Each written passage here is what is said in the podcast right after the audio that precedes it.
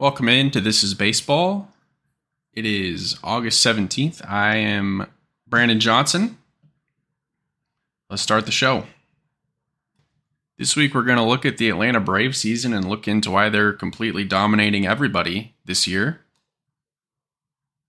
We're going to react to the return of Orioles play by play broadcaster Kevin Brown. We have the Wander Franco allegations that came out in Tampa Bay. Brady Singer went six and two thirds, no hit, seven shutout innings the other night against the Seattle Mariners. And we'll look at the Angel Hernandez legal case that he has with Major League Baseball. So the Atlanta Braves continue to dominate Major League Baseball with a Major League leading record of 77 and 42. They are 12 and a half games up on the Philadelphia Phillies in the National League East. They have a run differential of plus 206. The next closest are the Texas Rangers with plus 197. So both the Rangers and Braves are having just, they're scoring a lot of runs, is what that means. They're projected to win 106 games. And like I said, they're leading the league in run differential, plus 206, scoring lots of runs, not giving up many runs. Matt Olson, first baseman for Atlanta, has a major league leading 43 home runs, 107 RBIs, and a slugging of a thousand. He's very good.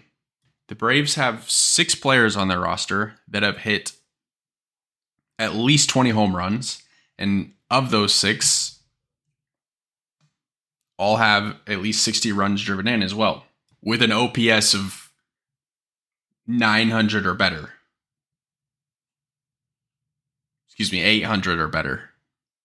Their pitching staff is also very good. All, most of them kind of sitting in that three range. And a lot of them have WHIPs kind of close to that one range or a little above one. So, from a hitting and pitching standpoint, the Atlanta Braves are firing on all cylinders. And I don't really see that changing. In fact, I think they're going to get to the postseason and just continue to dominate everybody. They haven't lost more than four games in a row this season, and if you're looking at their schedule, they are taking care of business against teams that they should be beating. Like I said earlier, they have Matt Olson with 43 home runs. They have Ronald Acuna as well. Both of those players are likely going to be MVP finalists at this point. And they're set up to be successful well beyond this year, pretty much the rest of this decade. The Braves should be kind of the class of the National League. Tampa Bay Rays shortstop Wander Franco was in the news this past week and has been placed on Major League Baseball's restricted list as they investigate a recent social media post that came out alleging that he was having inappropriate relations with a minor.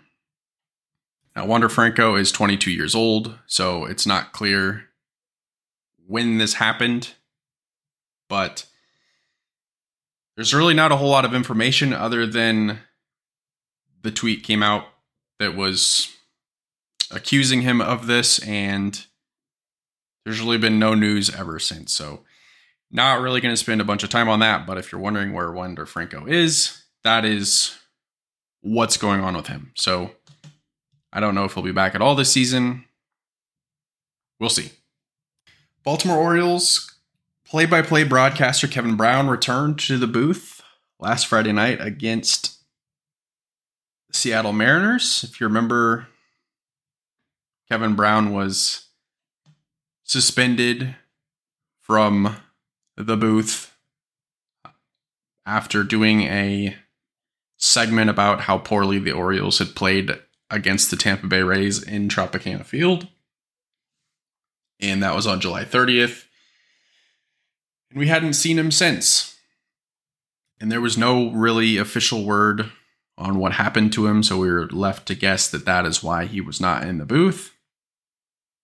Kevin Brown came out, came back last Friday, took the high road, and got back to doing what he's really good at and calling baseball games. So I hope that I hope that the Orioles learn a lesson from this, from all the backlash that they received from suspending an announcer for making a nothing comment and really just telling history and telling a story leading up to the turnaround of the Baltimore Orioles organization. Kansas City Royals pitcher Brady Singer on Monday night faced Seattle Mariners and no hit them for six and two thirds innings. And through seven shutout innings of one hit baseball, left the game with a 5 0 lead just for the Royals bullpen to give up six runs in a matter of two innings. But Kansas City Royals would go on to walk off the Mariners in the bottom of the ninth. So all's well that ends well, but almost the Kansas City Royals almost spoiled a very good outing from Brady Singer. And Brady Singer has just continued to get better as the season's gone on. So, really, his last three starts August 3rd against the Mets, he went eight, or excuse me, July 28th against the Twins, he went five innings, but he had 10 strikeouts in those five innings. Went eight innings against the Mets, gave didn't give up a run, six and two thirds against the Red Sox, and then and then against the Mariners, he gave up just those two hits. I think I said one hit earlier, but he gave up two hits. It's funny though, the Royals they have won 39 games, I believe, and they have seven walk-off wins. So a lot of uh, a lot of comeback victories for them, and the very little amount of wins. But they have actually been playing pretty decent baseball. Kind of the second half of the season, really since the All Star break, and that's pretty typical of a bad team. You know, start playing well when it doesn't really matter all that much, I know I gave the Royals some grief for the way that they traded Nicky Lopez for Taylor Hearn. But I want to talk about and highlight a trade that they made with the Texas Rangers, and they got Cole Reagan, Cole Ragans from the Rangers in the trade, in the Aroldis Chapman trade. And Cole Ragans, in his four starts with the Royals, he's been pretty good. Uh, he's made four starts, like I said, and just the last outing he had against St. Louis, he had some command issues and ended up giving four runs, but he's been really solid up to this point. So so far, that's looking looking good for the Royals and maybe a piece that can be good for them in the future. I think the Royals offseason is going to be very interesting. I think you're going to see them shop Brady Singer around and see what they can get for him. And I think that you could potentially see a player like Salvador Perez moved because you have to start thinking about Salvador Perez. He is in his mid 30s and he's obviously a Kansas City Royals legend. He was here for the World Series run in 2014 and 2015. He had the walk-off hit against the A's in the wild card game. He won 2015 World Series MVP. He's yeah, just beloved in Kansas City, but I don't know if he's going to be part of the next championship run. And you have to consider seeing if you can get anything in return for him to add to your next potential championship roster. And again, I wouldn't be surprised if they if they moved Salvador Perez because JJ Picollo has shown that he's going to be a very transactional general manager, and that's exactly what the Kansas City Royals need is somebody to make moves when moves need to be made. I would like them I would like to see them try to be more aggressive in free agency spend a little bit more. I'm not saying that they need to go out and match the Mets payroll or spend half a billion dollars on Shohei Ohtani, but I think that they should stop pretending that they can't do things. I'm not saying that they should go out there and be reckless either, but I think that they need to try to be in on some of these upper tier free agents and maybe maybe you land one, maybe you don't, but be part of the conversation. When you start seeing tweets from insiders, your team should be one of the, you know, the three teams that is pursuing free agent X instead of just absolute crickets out of the Royals because we can't or whatever. Moving on, and I'm going to close with this. So, long time Major League Baseball umpire Angel Hernandez. You know the name, you know who he is. He's not very good. Well, back in 2017, he sued Major League Baseball for racial discrimination, saying that he hadn't been assigned to a World Series since 2005 and he had been constantly passed over for being crew chief. Well, in 2017, he lost that lawsuit. And this is, I'm going to read a quote from AP News, and it says Hernandez had failed to establish a statistically significant disparity between the promotion rates of white and minority umpires. MLB had provided persuasive expert evidence demonstrating that during the years at issue, the difference in crew chief promotion rates between white and minority umpires was not statistically significant, and Hernandez offers no explanation as to why Major League Baseball statistical evidence is unreliable. So, basically Angel Hernandez was making claims that didn't really have the evidence to back up what he was saying.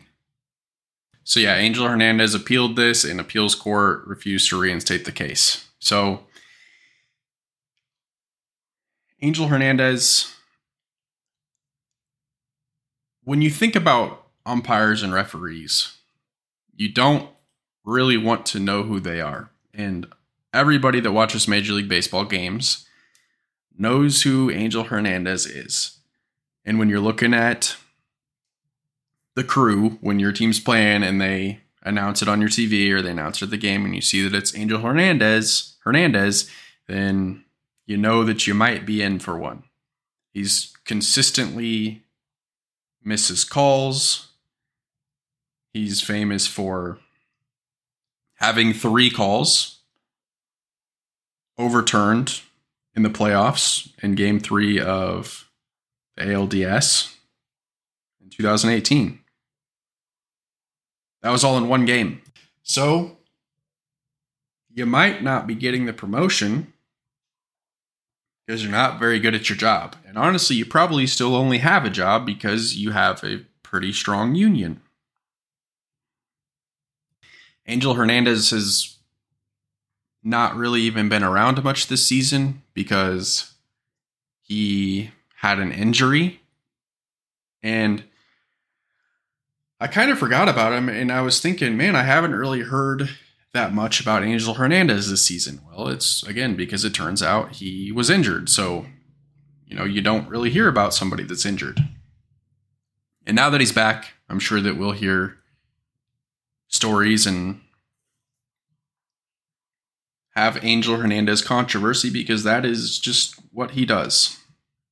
Before I get out of here, I want to give you a reminder of the division standing. So, your American League Central leaders, Minnesota Twins, are four and a half up on Cleveland. Baltimore has a three game lead on Tampa Bay Rays. American League West leaders, Texas Rangers, are three and a half up on Houston. Go to the National League. I already said this earlier. Atlanta, Major League leading 77 wins, 12 and a half lead on Philly. In NL Central, Milwaukee Brewers, three and a half up on the Chicago Cubs. Los Angeles Dodgers are nine up on the San Francisco Giants in the National League West. The Dodgers have pretty much pulled away and are a lock to win that division. They had the Diamondbacks leading that for a while, but the Diamondbacks have fallen back down to 500. And while they're sitting at 500, the Diamondbacks are only two and a half out of that wild card, that last wild card spot, with the Phillies, Giants, and Marlins holding those three spots currently in the National League. And your wild card teams so far in the American League are the Tampa Bay Rays, Houston Astros, and Toronto Blue Jays.